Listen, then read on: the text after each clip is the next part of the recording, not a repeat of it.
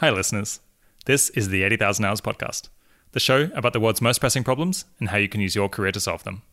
I'm Rob Wiblin, Director of Research at 80,000 Hours. Before we get to today's episode, I just wanted to remind you all about EA Global San Francisco, which is coming up quite soon on the weekend of the 9th and 10th of June. EA Global is the main annual conference for people who want to use evidence and careful analysis to improve the world as much as possible, through their careers or through their giving. If you like this show, you're very likely to enjoy going to the event as well. A number of guests from the podcast will be there for you to meet, including Will MacAskill, Lewis Bollard, and Holden Karnofsky, among many other speakers, and needless to say, I'll be there as well. I'm mentioning this now because the application deadline is coming up pretty soon on the 13th of May. So if you think you might want to go, you'll want to apply right about now. You can do that at eaglobal.org. The next major EA Global event will be in London in October, and applications for that aren't open yet, but I'll let you know about them as soon as they are. Community run EA Global events are also happening in Melbourne in July and Utrecht, the Netherlands, in June. You can also find out about those events at eaglobal.org. And without further ado, I bring you Owen Cotton-Barratt. Owen Cotton-Barratt has a DPhil in pure mathematics from Oxford University. He's now a research fellow at the Future of Humanity Institute, also at Oxford University. He previously worked as an academic mathematician and as Director of Research at the Centre for Effective Altruism. His research interests include how to make comparisons between the impact of different actions, especially with a focus on understanding the long term effects of actions taken today. Thanks for coming on the podcast, Owen. Thanks, Rob. Looking forward to talking. We're going to dive into a bunch of things you've been researching over the last few years. But first, what did you do your maths DPhil on? So, my thesis was entitled Geometric and Profinite Properties of Groups. This is a pretty obscure area, so it's a part of geometric group theory which lies at the intersection of algebra and topology. I expect the number of listeners to this podcast who would know much about this to be pretty small. Maybe like two or three, and you know them all. Yeah. Yeah, so I have no idea what, what that is. But uh, I guess how did, what, what, what made you decide to, to shift out of this kind of mathematics research, given that I suppose you must have spent, you know, 10 years preparing to go into a career like that? So I found and continue to find mathematics fascinating. I think it has a lot of really interesting problems and there's a deep elegance to it. And for a long time, I thought, well, that's the basis I should be choosing things on. It was around the time that I was finishing my DPhil that I started talking to people at the Future of Humanity Institute. And I was impressed that they were trying to consider questions which obviously had large importance for where we were going as a civilization and could potentially actually affect people's actions and made me think hang on, I've just been choosing what to research on the basis of what seems fascinating, but there's a lot of other dimensions that one could choose on. And I can personally get interested in a lot of different things. Maybe I should be using at least some of my selection power to choose topics that are important and valuable to have answers to, as well as just interesting. Seems to me like it's part of the scientific or academic ideology that people should study things that they find really interesting. And this isn't taken as kind of an indulgence among academics that, well, they, they should study some things, but they find it fun to do these other things. And, you know, we should all have some fun in life. It's actually, they almost regard it as a virtuous thing to do. Why do, why do you think that is? And, and is there, is there some merit to that view? Yeah, I think you're right. I think there is some merit to that view.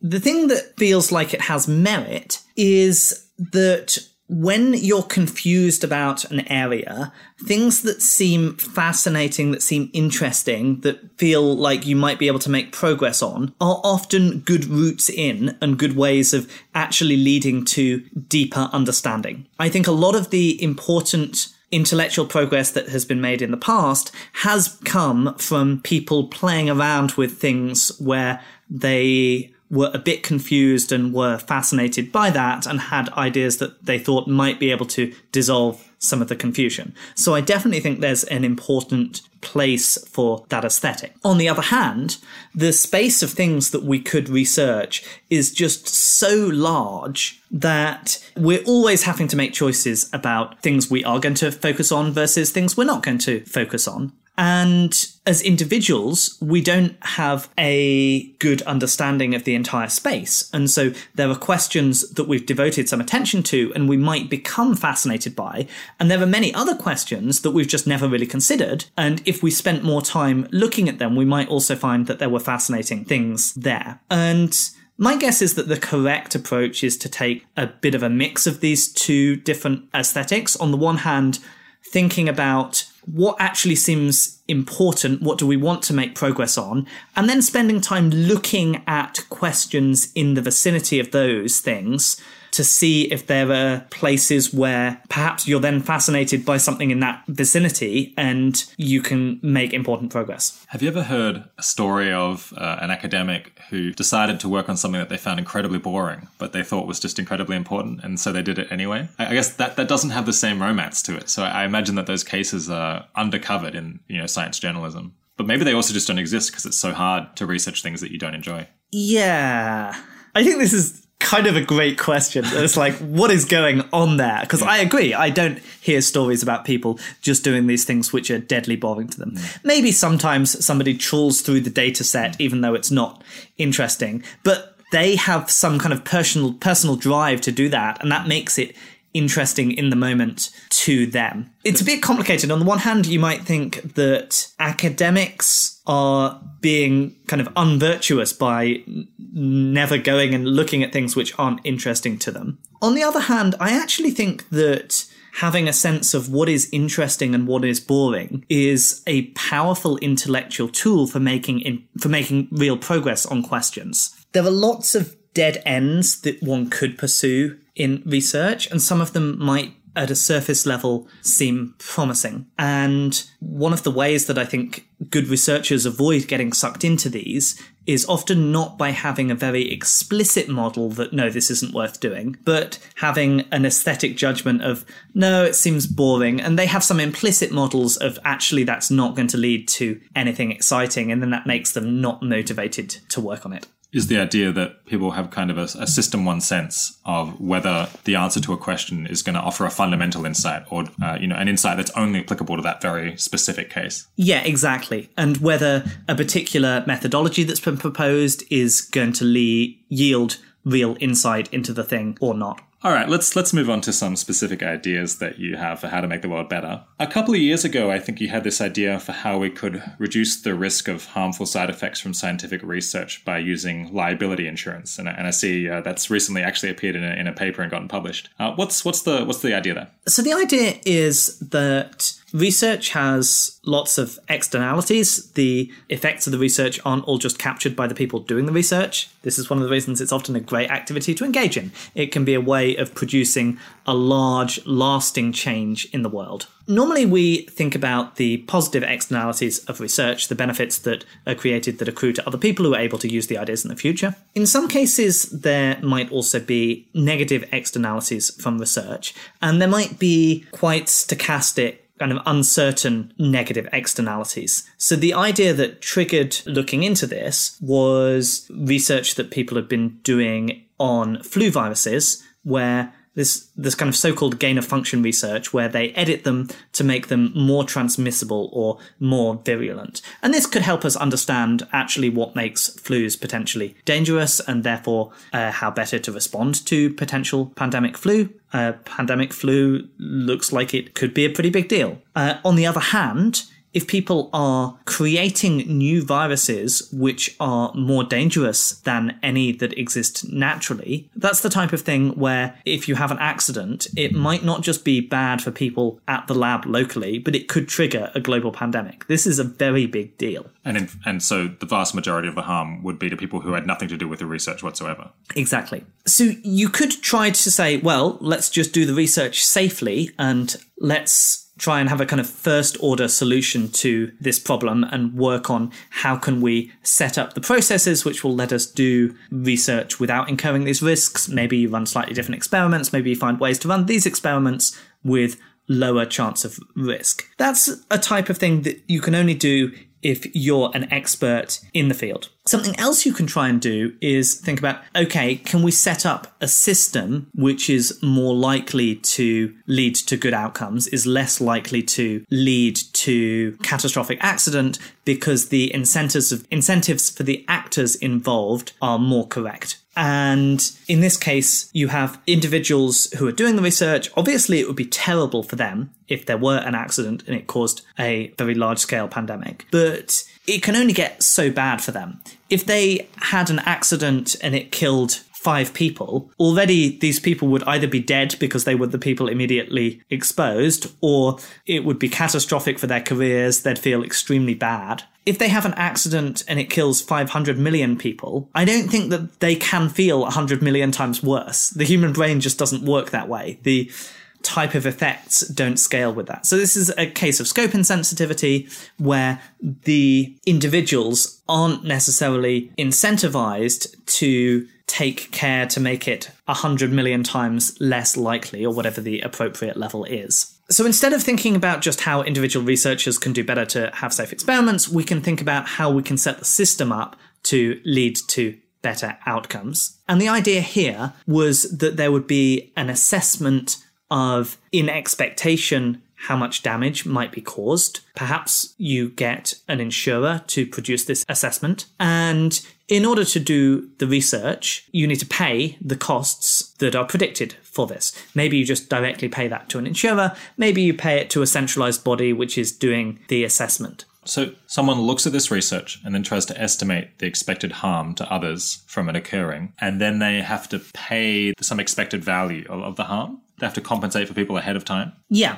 So, the, in the classic model, this would work where you pay an insurer for the risk that you're imposing, and the insurer promises, well, if this happens, I'll pay up and you don't have to. And that has two different beneficial effects. On the one hand, it makes people less inclined to do research where the benefits don't in fact outweigh the costs. On the other hand, it means that the insurer, which has a lot of money and does care about larger catastrophes much more than smaller ones, the oomph to demand particularly strict safety standards and the incentives to actually work out which safety standards will be effective in reducing risk and which are just costly measures which don't in fact affect the risk very much. If the flu did escape the lab, is the idea that under this system now everyone around the world will be able to sue the researchers for the harm that they caused and then the insurer will cover it? Or is it that, well, they're never actually going to claim the money, but we're going to try to guess in expectation how much they, they are going to claim and then they'll have to pay it up front? So, in principle, you'd like to have the case that everybody could sue and the insurers would pay out. In fact, you're not going to find an insurer with a big enough bankroll to do this you might be able to get insurance to the level of tens or perhaps even hundreds of billions. A particularly bad pandemic could incur costs which were up in the trillions, so you can't insure the whole thing. But insurers have a much bigger bankroll and more to lose than the individual researchers, and so scope insensitivity only starts kicking in for them at a much larger scale than when we were thinking about the individual researchers doing this. So the science researcher is going to pay the insurer upfront, but the insurer never then pays anything out in particular. Well, the insurer isn't this just free money for the insurer? They're kind of selling an indulgence or something to the to the researchers. No, the if there's a pretty bad pandemic, the insurer will pay out a lot of money. If there's a very large pandemic, the insurer will pay out the same lot of money, whatever the cap was on the amount that they could lose. Uh, so there is a cap. There is a cap in order to in- mean that insurers are okay even entering into this arrangement. If there weren't a cap, they'd just be say, no, that could bankrupt us, too risky for us, and nobody would be willing to offer insurance. There is a way to set it up which doesn't involve insurers at all, though, and that is more like the free money thing. You have a government body which does the same type of assessment that the insurer would do, and then says, and you need to pay us this in order to do the research. And then it becomes a kind of tax mm. where the tax is directly related to the assessment of the expected costs. Something like a Pigovian risk tax, like you'd have a Pigovian carbon tax. Exactly, yeah who would do the risk assessment here? So I think this idea has a number of wrinkles and challenges to uh, actually being implemented, and that is one of them. There have been some attempts to make quantitative estimates of the risk associated with these types of experiments, but they have varied by a few orders of magnitude. There is expertise already within insurance firms, or technically within reinsurance firms, in modeling pandemic risk so they have uh, some understanding of the type and the scope of damage that might be caused by a particularly bad pandemic. That doesn't cover accidents from these artificially created pandemics, but there are other there are data sets on how often there are accidents in biosafety labs. I think that one can do some reasonable analysis of this when the US government was looking into this research a couple of years ago, they commissioned a private analysis of the risks and benefits of the research. And Gryphon Scientific, the firm who did this,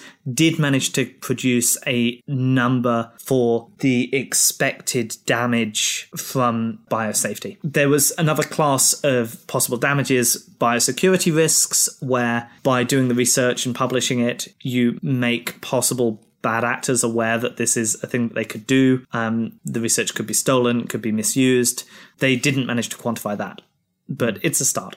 Is the idea that this risk assessment will be done by the government, by some regulatory agency, or is the idea that the insurance company would produce these estimates itself and and, and thereby decide uh, what what price they're going to charge for this insurance coverage? There's two different versions of this idea. In one of the versions, the government is producing the estimate. That has the challenge of aligning incentives correctly for the people in government making the estimate, but it has the advantage of they can, in principle, try to capture all of the different sources of risk without needing to be able to do proper assignment of responsibility after the fact. In the case of insurers, you have the challenges of assignation of responsibility and also the fact that they only have so large a bankroll and so the possible liability will be capped, but you have the advantage that the incentives are more properly aligned. So, if we imagine that some dangerous research was done in the UK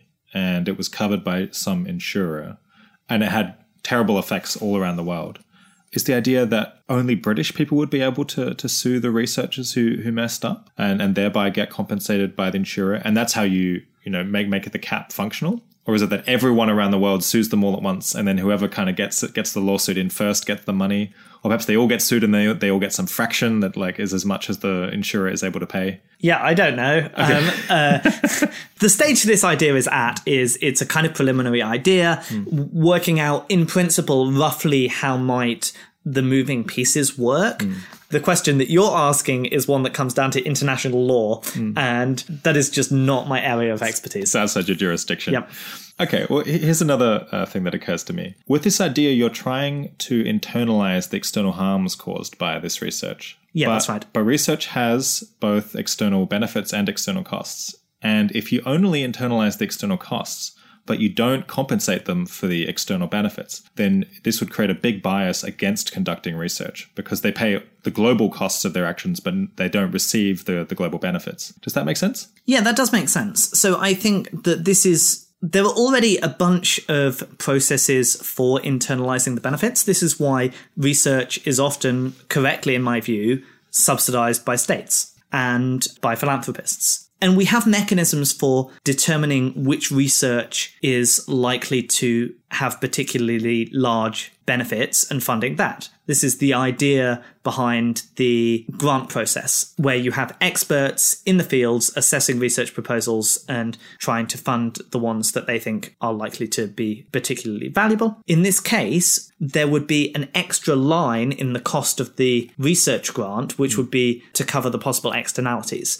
And that would be a cost of the research, which they would have to weigh up when they were deciding which pieces of research to fund, as well as other costs. Uh, but there'd still be, it could still be quite correct to fund this in some cases because the expected benefits might be sufficiently large. Scientists are going to hate this idea, aren't they? Because there's Uh, it's it's not going to increase the total budget available for scientific research, but some of it now goes firstly to insurers and then to the general public whenever they're they're harmed by by scientists' actions. It seems like it would be unpopular. So, in a way, there is an explicit subsidy which is being provided to research at the moment by the government kind of underwriting, because it would come down to either the government or the public picking up the costs of large scale catastrophe if it occurred. In the version where it's a government body that the money is paid to, that could be, in fact, a research council itself. So it might be that it doesn't reduce the total amount of money going to science at all, but it just uh, redistributes it to some other group. Somewhat. And so it's yeah, exactly. It's helping the scientists who are doing research which is more robustly net beneficial relative to the ones who are doing things which are possibly concerning. And I think that that would have both supporters and detractors within science. I know that some virologists are concerned that their colleagues are working on things which have the potential to cause large scale catastrophe. If that did happen, I think it would be extremely bad for the reputation of science.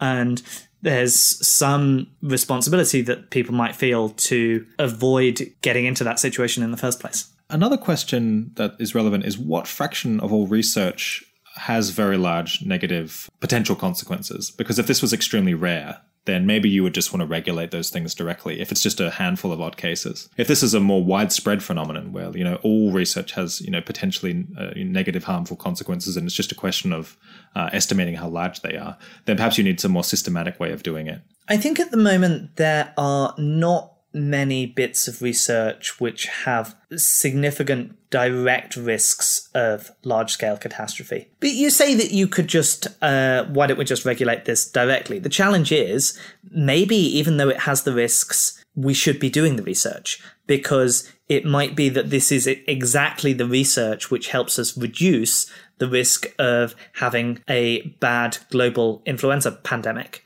And so we need actually, we need a real way of weighing up the risks and the benefits and not just saying, well, it's risky, so we can't do it. So, another paper you published recently uh, talks about how we tend to treat unpredictable risks differently than risks where we uh, know each year roughly how many people are going to die, uh, but we just don't know who. Uh, what's what's the um, the difference in how we treat those two cases? Yeah, so this paper was with uh, Mark Lipsitch and Nick Evans, and it was Mark's idea. He, Mark is actually one of the virologists I mentioned who's concerned about the gain of function research. And he got to thinking, what is going on? What are the general processes that produce this? And it's really an idea that we've already touched on in the conversation that if you have a small chance of causing a very large scale catastrophe, then the actor who is responsible, who is possibly responsible for taking mitigating actions, isn't properly incentivized to take them to the appropriate degree. Because in the case of a catastrophe, it just more than wipes out everything that they have at stake. And so they insensitive to the, the scale of things. This is called. So, so, beyond the point that you're given the death penalty, it just doesn't really matter that much. Like after you commit any further crimes than that, that might be an analogous case. Yeah, it's the. This is called the the judgment proof problem. Okay. Uh, you can't hold people account to things beyond a scale of what they stand to lose. Right. And this means that for those situations where there's a small chance of a large catastrophe, the incentives don't line up as well as when there are lots of uncorrelated small chances of accidents, but where in aggregate we have a pretty good idea of what the scale of damage is going to be. You might think for car crashes, car manufacturers can be sued if their vehicle design leads to people dying, but this is going to be a kind of broadly statistical effect and we can make reasonable estimates about how many people are going to die in car crashes in a given year, even though we have no idea who those people will be. The usual story that's told here is that we care more about these risks when the people who might die are known. So if uh, you know I'm in hospital and there's a 50% chance that I'm going to die, people care more about well people hopefully would care more about that probably would care more about that than uh, a random person a person chosen at random having a 50, percent chance of death. Is that right? This is the distinction between identified and statistical lives. Observationally, people do care more about saving a life when it's known whose life they're saving than saving a life in expectation across a large population where it's not known what the effect is going to be. I think that ethicists debate whether or not that increased level of care is actually ethically appropriate. There are cases that when we have more of a relationship and we can see the person, perhaps that does give us a stronger duty of care. I tend to but that should cancel out because if you don't know who it is, then a large number of people each have a tiny, uh, you know, a partial um, concern for that person. Yeah, so I'm pretty sympathetic to the view that you're expressing. I think that generally we should treat them about the same, but I don't think that the case is totally open and shut. In the case where, in either case, you don't know who's going to be affected, and it's just the difference between whether you know roughly how many there'll be or there's uncertainty even about the number. I find it hard to see how an ethical case can even get started for really distinguishing between those. And so I think it is an issue that the incentives in our society push against treating these the same. So your point is let's say in the United States, about 10,000 people die in traffic accidents every year. We're more concerned about that than we are an accident that happens every 100 years, but that kills a million people even though uh, those two kill the same on average each year. Or I guess you could have an, an even um, more extreme case where there's a risk that we kind of guess will kill 10,000 people a year on average, but we really don't know what the distribution is of the probability and the severity of that accident. So it's, so it's much more abstract. Yeah, that's basically what we're arguing at least insofar as economic incentives go. There are psychological factors which complicate this and mean that it could go in either direction. You can look at the details in the paper. But at a large scale, that's what we think is happening and why we think that some of these more uncertain large scale risks are particularly neglected. So, this whole line of thinking is not trying to directly produce solutions for catastrophic risks, but trying to work out what directions can we go in to set up the system we're operating in so that system is more likely to produce solutions. And I think that this is a lens we can use in a number of different domains people at the Future of Humanity Institute and a lot of other places these days are spending some attention to thinking about risks from artificial intelligence. And the kind of direct way to think about what do we do about this is how do we build systems which are safe and robustly beneficial while still being really powerful. And I think that that is a good strand of research to be exploring. I think that we might get ideas there which are valuable. And this is the kind of like just tackle the problem head on approach. Another thing we could do is ask what does it even mean for a system to be safe and robustly beneficial? Can we give a very good specification of that? So this is a different research direction. But if you manage to get a good enough specification of what that meant, then other people could come in and do the research of, well, now we know exactly what the target is, so we can build and optimize for that. And so that allows for specialization of labor. You don't need your researchers to simultaneously be able to recognize what a good and safe system is and to have the technical know how to be able to do it. And do you think that the Future of Humanity Institute might be in a better position to specify uh, what safety would look like and how to measure it rather than design safe systems themselves? I don't want to make claims about who should be doing particular strands of research. I think that this is uh, another direction which is probably worth exploring in the research community thinking about beneficial and safe AI. It might be that the problem of specifying exactly what it means to be a safe system is harder than the problem of just building one.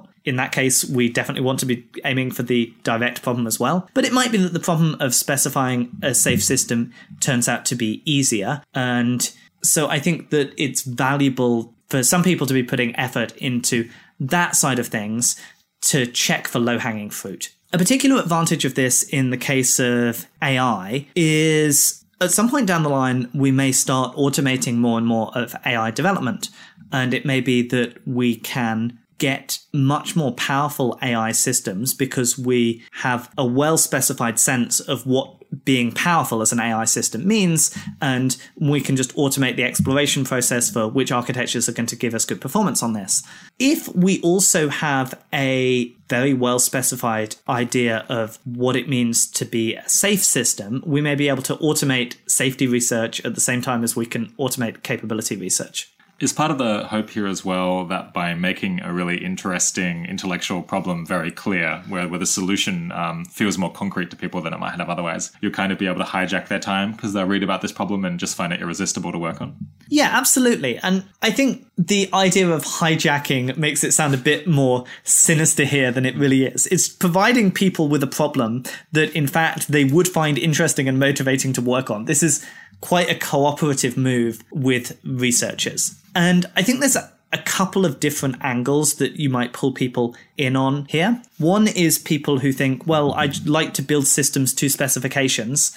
And now there are specifications. Now I know what to do. Now I feel like this is actually a problem that I can engage with rather than just hearing the abstract arguments and thinking, well, this sounds important, but I don't know how to start. On the other hand, you might have people who read the specifications that you come up with and go, hey, that's not right. And it's often easier to criticize than to propose a new idea.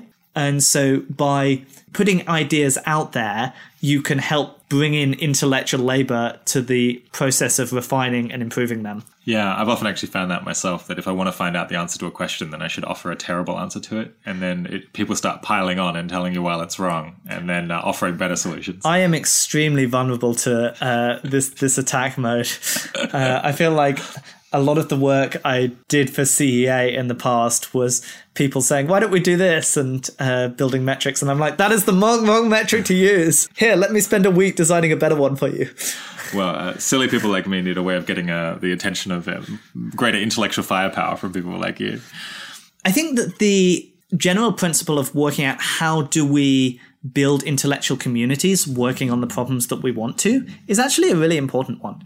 Many of the most important problems in the world, it seems to me, are things that we're still a bit confused about things where research is going to be a key aspect of getting towards a solution. But to get good research, we need to have really good people who have a good sense of what it is that we actually need answers to and are motivated and excited to go and work on that. And so, uh, if we can work out how to set up the systems that empower those people to address those questions, uh, that seems really valuable to me. Well, that brings us to another topic that we wanted to talk about, which is how you can have a career in academia while still studying things that you think are really important. So often when, when we're advising people who are considering doing a PhD or perhaps they're doing their first postdoc, we have to point out that there's a trade-off between advancing their career as quickly as possible and doing the research that they themselves I think is most important to do. Uh, because typically, if you want to do really valuable research, you want to do something extremely innovative, perhaps like, create a new field that doesn't exist. But if you want to advance your career as much as possible, you want to do something that's already going to be recognized as a legitimate field and try to you know tie yourself into existing and existing literature. So how have you found this this trade off yourself uh, now working at Oxford? So I found CEA and FHI very intellectually productive environment to work in. And I've been optimizing quite far towards just do work that I think is valuable and only putting a, a smallish fraction of my research attention into turning things into papers for the sake of getting publications and looking like a respectable academic. So maybe I've been recently splitting this on a kind of 90% 10% basis depending on people's situation, I don't think that that split is always going to be correct. So I've been writing papers, a few papers over the last few years, and generally only writing papers where it seems like a paper is the best way to communicate an idea. Sometimes I've been happy to just leave an idea in a blog post or present it in a talk, and this has let me go faster and explore more of the space of possibilities. I think that sometimes people entering into academia feel like they don't even have permission and they're not entitled to have opinions about what research is important. And they just need to buckle down and do the work to get tenure. And then eventually they'll be able to burst out and start thinking, okay, now what do I really want to work on? I actually worry about this attitude and think that it might be quite destructive towards academia as a whole. Everybody optimizing for several years for what is going to be good for my career. I worry about this for a couple of different reasons, but one is that I'm not even sure it's the thing which sets them up to do the most valuable research later. There are lots of things which set us up to be in positions to do valuable research. One of them is having a recognition that you are an established thinker in this field and that what you have to say is going to be worth listening to. But another is just having well calibrated ideas about what is going to be valuable to work on. I think that choosing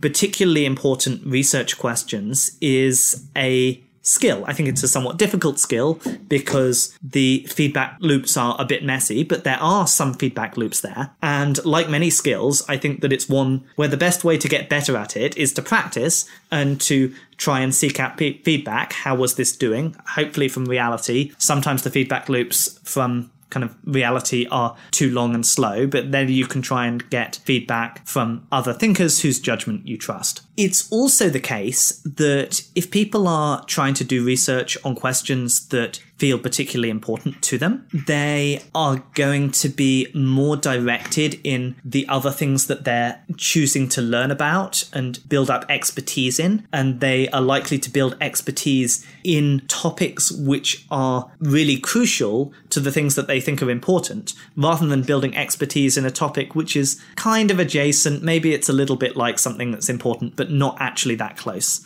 And I think that that could help people to be better positioned to have a lot of impact in the future. Okay, so the first problem is that if you just try to do what's respectable, then you don't develop good judgment about what problems are actually important to study. And the second problem is that you just end up accumulating lots of knowledge about things that are kind of close to something important, but not that close. And so later on, when you try to actually do the things that are valuable, you don't know very much about them. Yeah, and you may still be reasonably positioned and be able to do something on them, but perhaps much less than if you'd spent the intervening years building up expertise on things which were more well targeted for the problems that you ultimately care about. A PhD is a long time investment, and I know a lot of people who do PhDs and then think, this isn't what I want to be working on. And often people enter into PhD programs because that's the that's the thing you do if you want to go and be a researcher. I think that if you are talented, often PhD supervisors will want to work with you. And if you have ideas of, actually, I think that this is a particularly valuable research topic, you can quite likely find somebody who would be excited to supervise you doing a PhD on that. And there you've used some of your selection power on choosing the topic and going for things that seem particularly important. And then you can still spend a lot of your time on working out, okay, how do I actually just write good papers in this topic? And there are skills of how do I write good papers, which are generally transferable, which academia teaches well, which are valuable to learn. But if you learn them in a domain where you think it's really important, that seems a lot better than learning them in a domain which is just kind of adjacent to something you think is important. So you don't think the cost in terms of advancing your academic career is, is so severe that you should just play the game early on? I don't think it's so severe. I think that there is a cost. I think that a lot of academic advice is generally standardized to trying to help people maximize the chance of a successful career in the this is successful for them personally. When they sense. don't particularly care about the impact of the work at all. Exactly. I expect that there will be some people who could have had successful in that sense academic careers where if they pay a bit of a price by using more of their optimization power on trying to introduce topic will end up not doing so. But because the impact from research is so heavy tailed, the distribution is heavy tailed, and it's a few star researchers who have a lot of the impact. I think that unless the individual was just particularly set on, I want to have a job in academia no matter what, not thinking about impact, that is unlikely to be so much of a cost. If they are in the tail and they were going to be one of those researchers who could have a very large impact, I think that they're likely to succeed and be able to stay in academia no matter what topic they work on, as long as they're putting enough attention into doing the work, trying to turn it into respectable papers on the topic that they think is important. And I would far prefer those people who may go on and do really great research to spend more of their time and earlier thinking about what research is it that we actually need to see. So life's about trade-offs. How should people split their attention between, you know, bolstering their career uh, or their academic career and just doing focusing on the research that's most important? I think that there isn't going to be one answer to this because it will depend on uh, a bunch of personal circumstances, how far through the careers people are, how good the backup options they have are. But in the aid of trying to provide numbers for this, I think that people should spend at least 10 or 20% of their attention on working out what is valuable to be working on and experimenting with that. And probably early in their career, at least 20% of their attention on thinking about how am I going to do things which are valuable for setting up the career to go well for later. And that, that's a pretty big range, but people can work out where they think they should be situated in that with respect to others in the cohort of people who might be taking this approach. I saw your talk at uh, EA Global San Francisco, which was uh, about what AI does and doesn't imply for effective altruism. Do you want to describe the, the main idea that you were promoting there? Yeah, so the idea here is about how we prioritize given our uncertainty about the nature and the timing of radically transformative AI technology. Because I think it is appropriate to have a lot of uncertainty about this. If you ask experts, I think the consensus position is that we really don't know when AI is coming. It could be that there are some unexpected breakthroughs and we see transformative systems even in the next few years, or it could be many, many decades. And in light of this, I think it's worthwhile as a community not putting all our eggs in one basket. Instead, we can think what would be particularly valuable to do on each of these different plausible timelines and devoting at least some attention collectively to pursuing each of those activities. This is predicated on the idea that there are likely to be low hanging fruit within any given strategy. And so if we're looking for the best marginal returns, that will mean taking at least some of the low hanging fruit in each of these different possible scenarios. Okay, so the reasoning is artificial intelligence could be really significant in shaping the, the future of humanity. It might come soon, it might come late, it might come never, I suppose. So there's a wide range of different different scenarios that we need to plan for. Mm-hmm. And your thinking is, given that there's hundreds or thousands of people involved in the community, we should kind of split them to work on different projects that would be optimal uh, for different kind of timelines of when artificial intelligence might arise. Yeah, I don't think that we want to commit to a position which expresses more confidence than we actually should feel or than the experts are generally expressing. So that means that we should have a very wide kind of confidence distribution, uh, probability distribution about um, when we should expect artificial intelligence to advance beyond particular levels. I think that pretty wide is quite appropriate at the moment. I think that there's some pressure towards putting extra work into scenarios where it comes unexpectedly soon relative to what the raw probabilities would imply because those are scenarios where only people around fairly soon are ever going to be in a position to influence.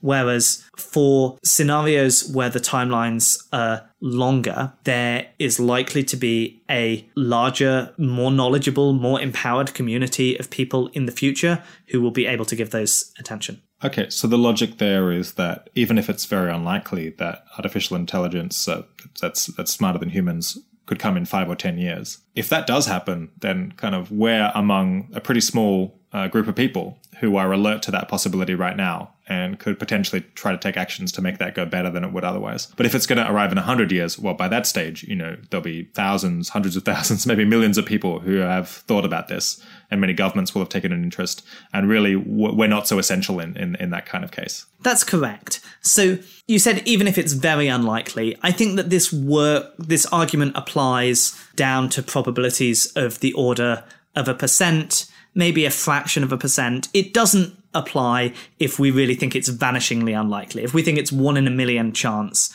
that it were coming in five or 10 years, then I just don't think this should be on our priority list. But I don't think it's, I don't think it's appropriate to have that much confidence that it isn't coming that soon. Technology sometimes makes relatively unexpected breakthroughs. What kinds of things should people do in these different cases? I imagine that you would you would adopt pretty different strategies if it's coming soon versus uh, versus late. So how, how might they look different in, in a broad sense? Yeah, so if it is coming imminently of the timescale of just a few years, then it's likely to be largely only people who are already engaged with the research or the industry who are in a position to have much of an effect on this. And so I think that it makes sense from a comparative advantage perspective for these people to be giving more of their attention to the imminent scenarios, even if they think that they're uh, relatively unlikely. At the timescale of 15 years or something, then people can go and say, okay, I'm going to do a master's and then maybe get a PhD and go and get a career in this field. That would be too slow if things were imminent, but is exactly the right kind of thing on these medium time scales. And we can try to sketch out now what the structures of things that people should be doing over a decade or two. As we get further into the future, it is less likely that the people who we're talking to now are going to be in the key positions you and I might have died by that point. Right. Maybe maybe the researchers who do it are like uh, haven't been born yet. And that's true even if we're looking 30, 40 years out. And so it becomes more important to try and build good processes, good intellectual infrastructure to promote the best ideas and mean that they rise to the top and that we don't forget important insights, that we keep attention on the things that matter and don't get distracted by ideas that in fact don't have a firm enough foundation.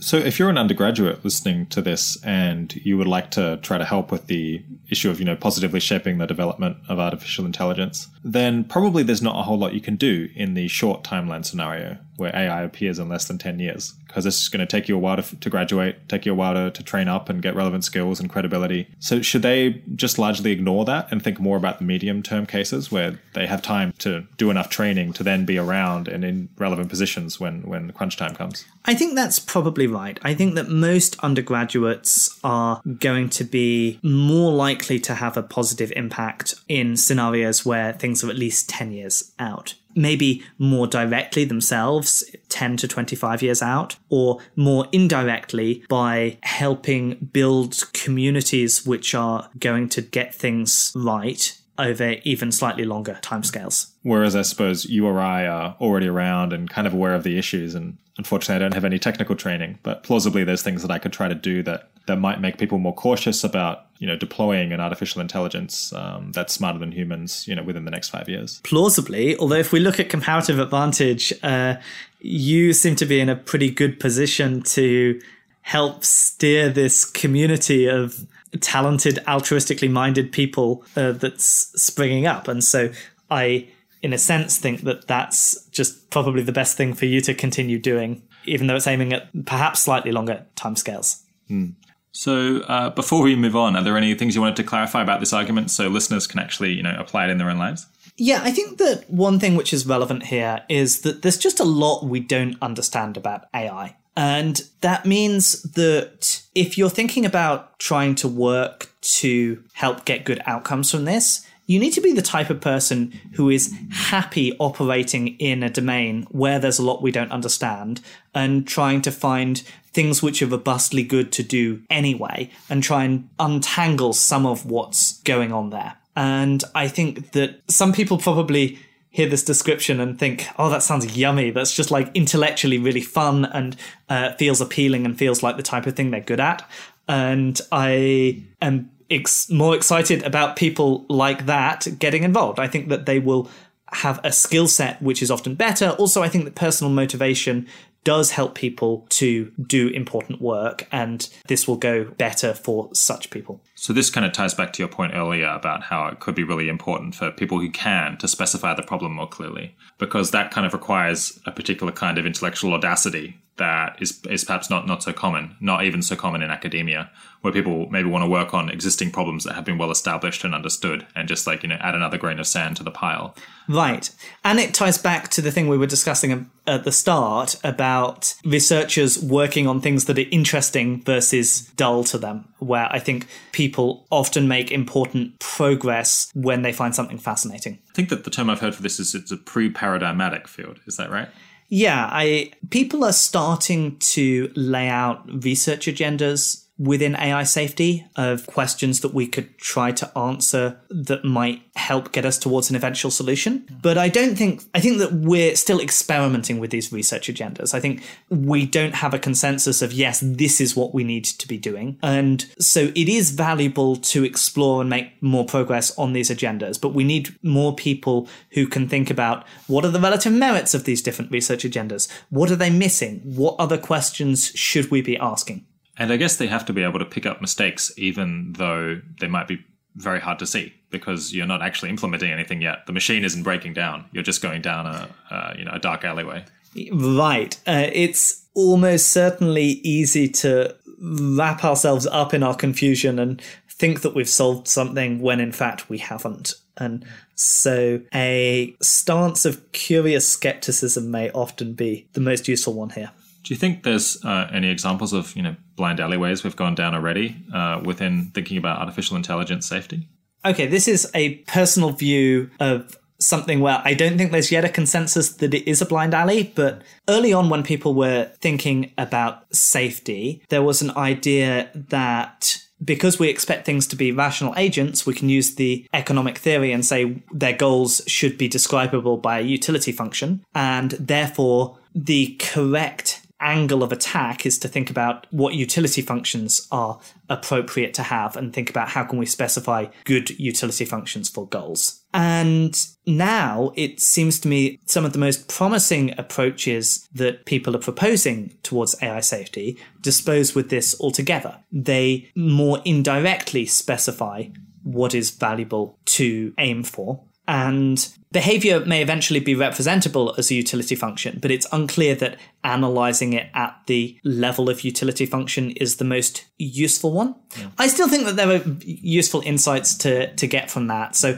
I don't want to describe it quite as a blind alley, but I think that it has had a larger share of attention than it deserves so the idea here is that an artificial intelligence might be messy a bit in the way that human brains are. So in a sense, we have a utility function, but that's just like an emergent uh, feature of, of a brain that's making decisions in a very complicated way. And if you tried to understand humans by specifying everything down in a utility function, well, we don't we don't even know how to do that now.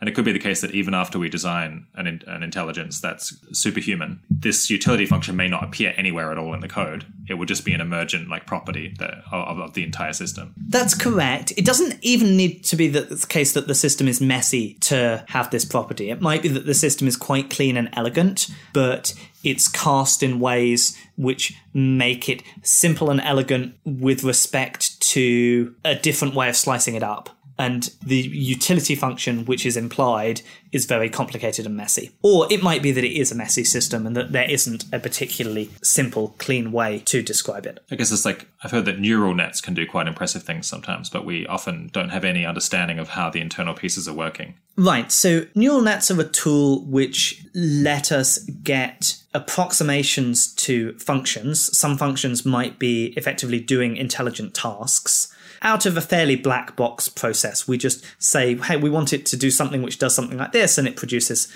an answer. If your whole system is just a neural net, then we don't have much of a sense of what's going on internally. People are developing tools to get somewhat more insight into that, but we're a long way off having a kind of complete understanding, and it may be that it's just intractable to get that.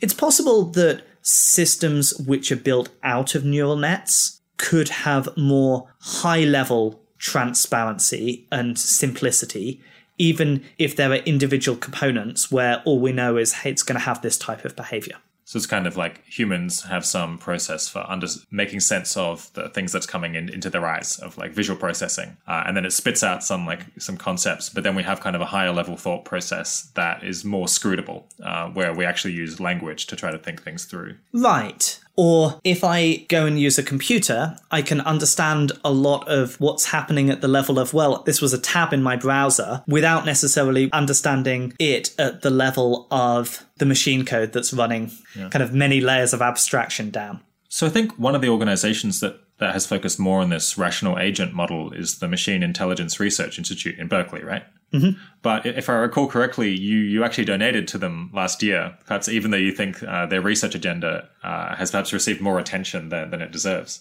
Do, do you want to explain that? Yeah. So when I try and form my own internal views of which research agendas are particularly valuable to be pursuing, I am not convinced that the highly reliable agent design agenda uh, that MIRI has is ideal for something like the reasons I was just pointing to. I, it gets a bit complex and nuanced. I'm particularly excited to see more investigation of approaches which try to look at the whole problem of AI safety and give us a paradigm for working on that. So Paul Christiano has been doing work in this direction and so far not that many other people have. But I know and have spent hours talking to several of the researchers at MIRI and I have good opinion of them as researchers. When we talk about problems,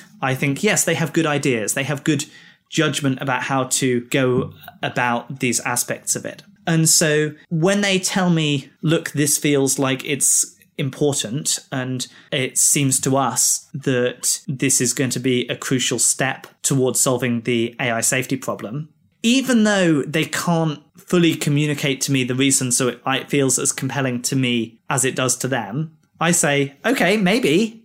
It seems to me that they're wrong, but I only have my I have my judgment of this, which forms that impression. But it seems to them like they're right. And I have another judgment, which is that hey, they're people who think carefully about things and try to reach correct answers. And perhaps they're right about this. So that makes me think that it's in the bucket of research that is worth pursuing. And when I was donating last year, I was looking around at the different types of research which were being done and people were proposing pursuing. And it seemed like for most of the areas around AI safety, it wasn't being very funding limited. There was more of a bottleneck of people who might be really excellent researchers who were willing to go in and start working on it. And when such people existed, they could get funding. On the other hand, Miri had found people who seemed technically impressive and they said we are interested in hiring more of these people. We'd like them to come and work with us on our research agendas. But they were constrained by funding and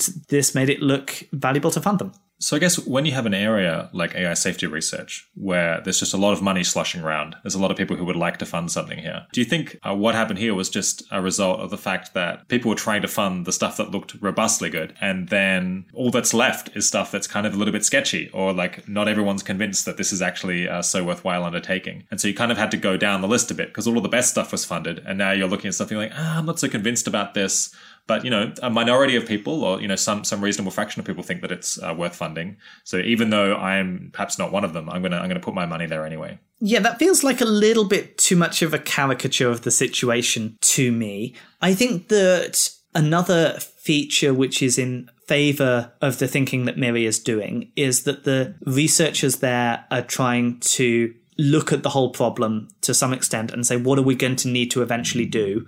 And work out what do we therefore need to be working out. This this isn't it's not clear whether it will turn out to be valuable, but it isn't crazily fringe. It isn't like a there's just a very small probability that this turns out correct.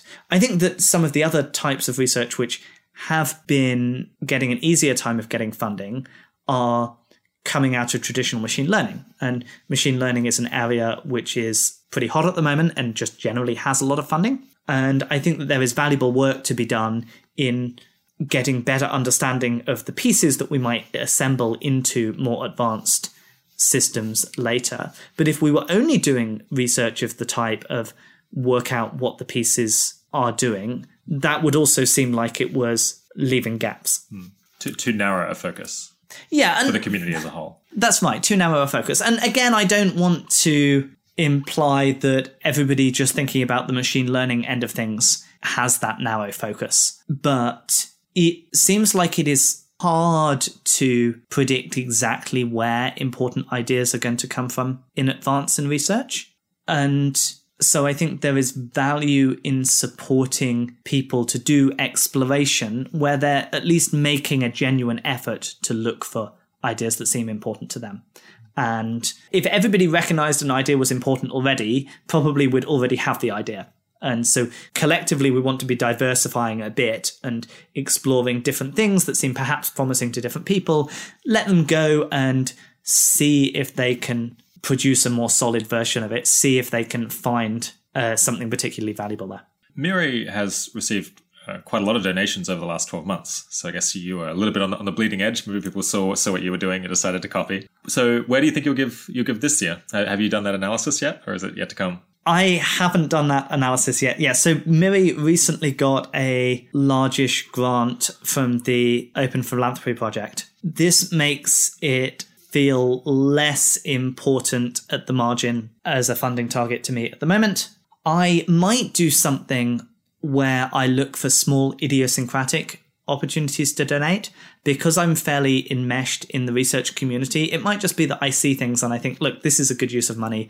I will personally put my money towards this. I'm going to do thinking about this a bit later in the year. So it's the case that you could just run across someone doing a postdoc and you could kind of pay them to go in one direction rather than another, or you know, help them to buy some more time because they don't have to, you know, keep a part-time job at, at Burger King or something to, to pay the bills. That would be a bit extreme, but yeah, that's the uh, directionally that would be great. And that's the kind of thing that is hard for a big foundation to find because it's just it's too small for them to even be thinking. Absolutely, about. yeah. Okay, yeah. I wonder if that's something that more people who are you know intensely part of the community should do is just give money, even to you know, it doesn't have to be a registered nonprofit, just to someone who they think can make good use of it, who otherwise isn't going to get it because because they can't they can scarcely apply for a grant for three thousand dollars to a foundation. Right. I'm interested in talking to. I chatted last year to Jacob Steinhardt and recommended he try something like this with his personal giving, uh, at least with a part of it, because he's also in a position where he's quite embedded in the research. I haven't chatted to him recently. I'm interested to hear how that's gone. All right. Well, uh, we should wrap up soon, but uh, it's kind of a last question. Do you know of any vacancies uh, at the Future of Humanity Institute or other places that are doing similar research to, to what you're currently working on? If someone's listening and they found this, uh, you know, really interesting and they and they want to work on similar problems. Yeah, I think that some vacancies open in an ongoing way. It can be an area that's hard to get into because it's generally not stuff that people go and do PhDs in, and that means that people don't have research experience, which means it can be hard to get research jobs. This, uh, I mean, this ties back to our the things we were talking about earlier about field building and how people should divide their attention. It's actually something I've been quite concerned about about over the last year. And at the moment, I'm just in the process of trying to set up a program within FHI where we can hire people with or without PhDs as researchers to